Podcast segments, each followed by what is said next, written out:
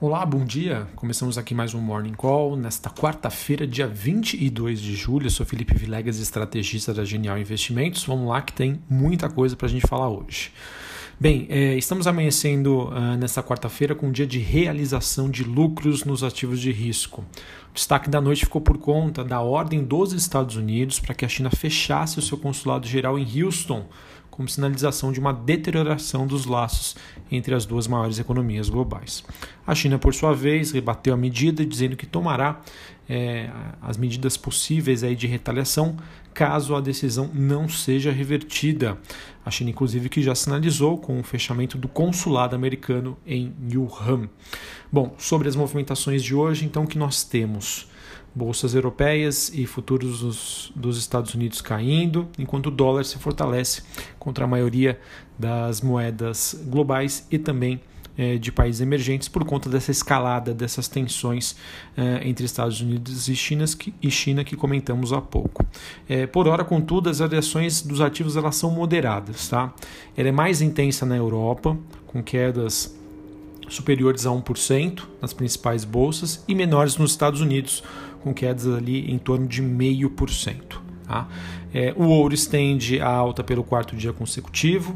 E em relação a demais commodities, nós temos o petróleo WTI recuando do maior nível em quatro meses, com sinais de elevação surpreendente nos estoques nos Estados Unidos que foram divulgados ontem, os estoques API, e os metais recuam na Bolsa de Londres, enquanto o minério de ferro tem um dia estável em meio aí a esses alertas sobre aumento dos preços do produto para níveis aí descolados dos fundamentos, né, que foi o que muitos estão questionando aí o minério de ferro nas alturas.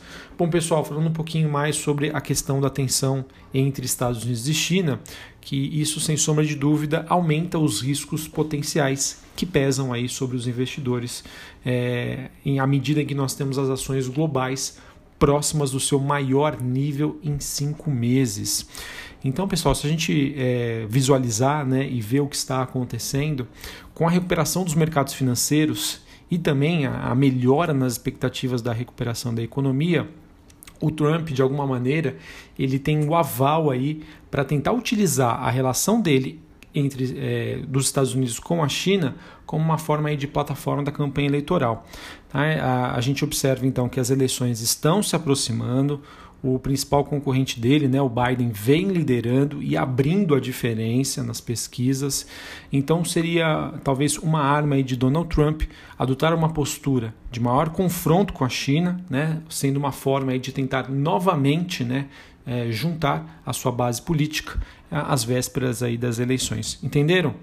Os mercados se recuperaram, as expectativas econômicas melhoraram, né? Antes eu não tinha aval, né, para tentar jogar alguma pimentinha aí no mercado, nos investidores, porque isso poderia fazer com que os ativos caíssem, né, e tivessem uma rentabilidade ruim no ano. Agora com as coisas já próximo do, do, do, normal, entre aspas, né? os ativos de risco buscando aí novas máximas, abre espaço para que Donald Trump consiga então é, utilizar de um dos artifícios para ele tentar é, angariar novos votos, ok? Outro ponto que a gente também deve observar é que depois do sucesso aí do pacote de resgate europeu nessa semana, os republicanos do Senado americano e o governo tentam chegar a um consenso sobre outro plano de estímulos. Isso aí, pessoal, também é o que deve ditar o rumo dos negócios ainda nesta semana. O presidente Donald Trump que alertou que a crise do coronavírus provavelmente piorará antes de uma melhora. Para a agenda do dia, expectativa do discurso da presidente do Banco Central Europeu, a Christine Lagarde, é, por volta das 10h15. E nos Estados Unidos, às 11 horas da manhã, teremos dados de divulgação de vendas de casas já existentes, além, claro, né, da agenda de temporada de balanços, que segue aí como destaque do dia é, os balanços da Microsoft. Aqui no Brasil, a gente tem a VEG que divulga os seus números do segundo trimestre antes da abertura dos mercados. Bom, falar de Brasil agora também é noticiário quente, muita coisa. A gente teve ontem um Fundeb, né, que foi aprovado com folga na Câmara, é, 492 votos a favor e apenas 6 votos contrários.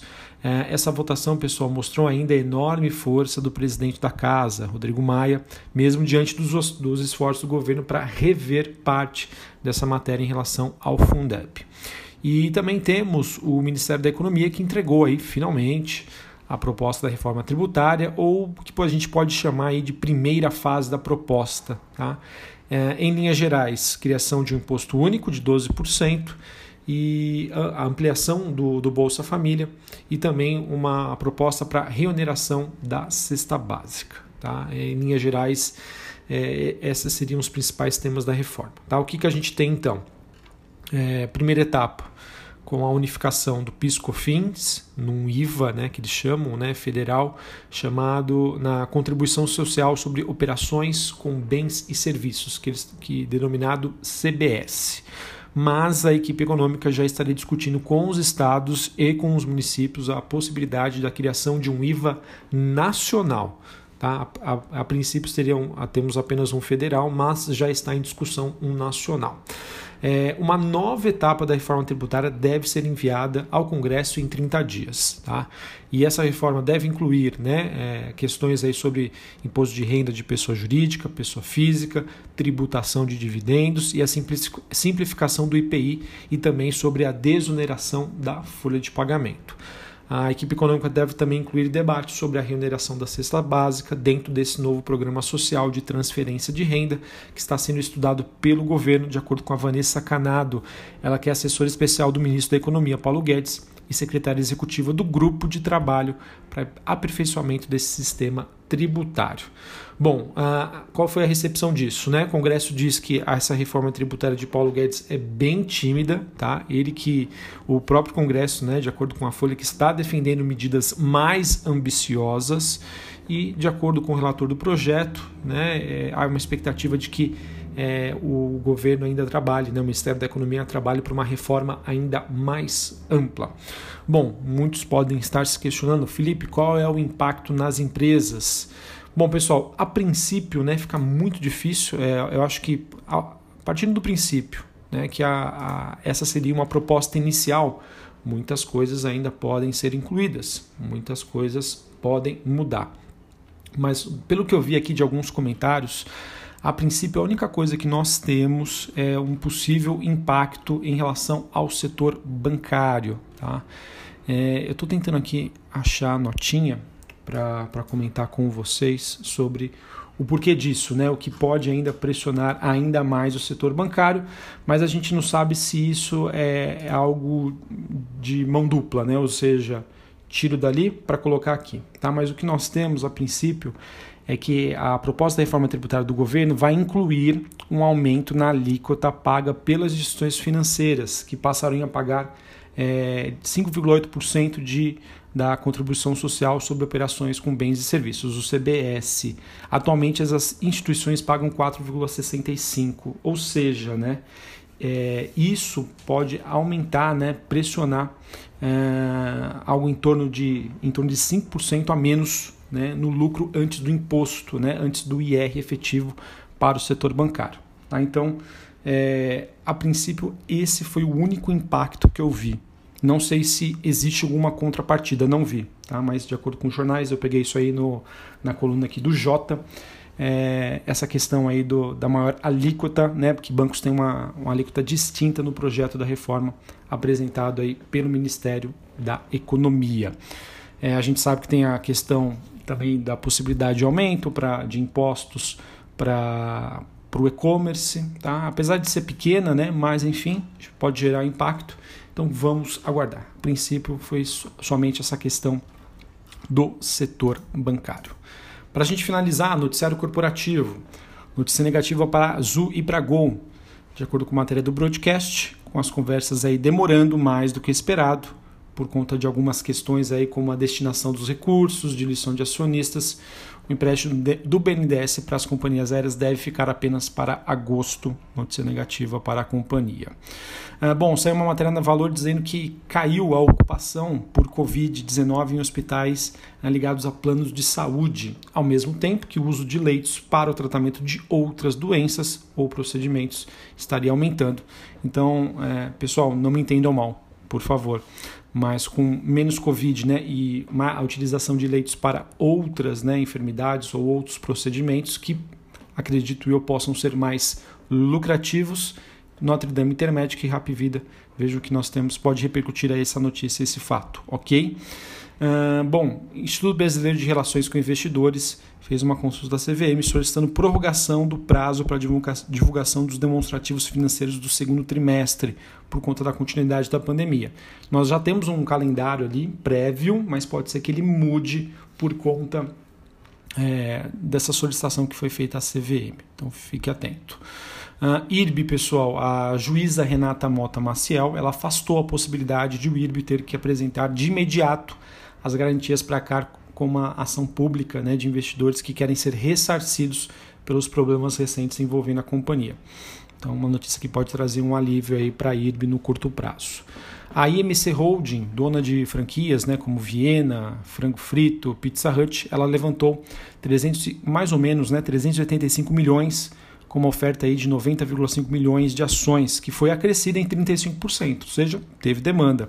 Porém, o preço foi de 4,25, que representa um, 16, um desconto de 16% em relação ao fechamento de ontem. A MC que pretende utilizar esses recursos para reforço de caixa, expansão das suas principais marcas e também a compra de franqueados. A gente teve a Neo Energia divulgando seus dados de balanço, o seu lucro caiu 18% no segundo trimestre para 423 milhões por conta aí dos efeitos da pandemia da Covid-19.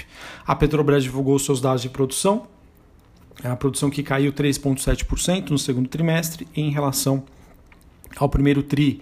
E o volume de óleo e gás da estatal alcançou uma média aí de cerca de 2,8 milhões de barris diários de óleos equivalentes por dia, que representa um aumento né, de 4,1% em relação ao mesmo período do ano passado. Tá?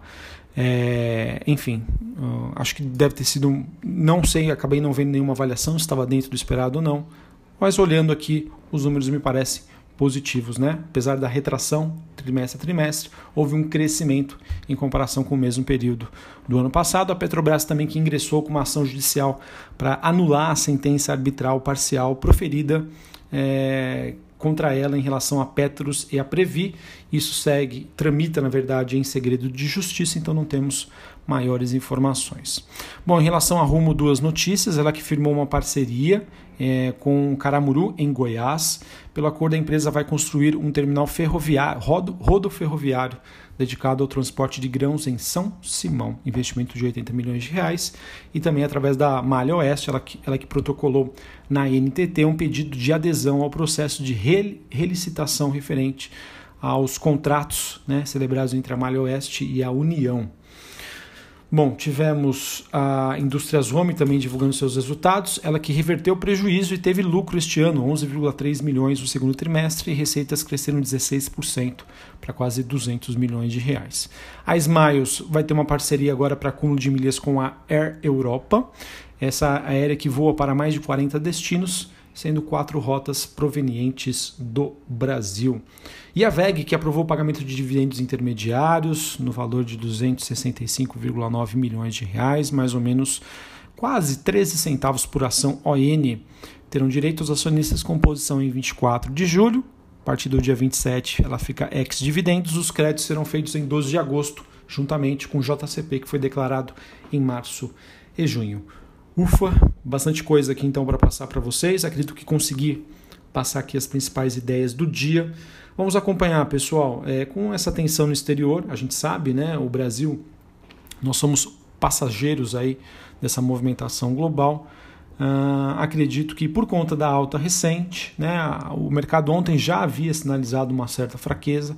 Pode ser que por conta desse estresse em relação às tensões entre Estados Unidos e China isso pode, possa ser um motivo para o investidor repensar no seu portfólio, nos seus investimentos e acabe adotando aí, fazendo realizações de lucros, realizações parciais, revendo ali ah, ah, o seu portfólio e parando um pouquinho aí para ver ações ou ativos mais atrativos. Um abraço a todos, vamos aguardar, né? Normal, seria natural, para mim não muda o fundamento em nada. Mas enfim, acho que depois de uma forte movimentação positiva, ter esse respiro aí, na minha opinião, não viria com maus olhos. Um abraço a todos, uma ótima quarta-feira para vocês e até mais. Valeu!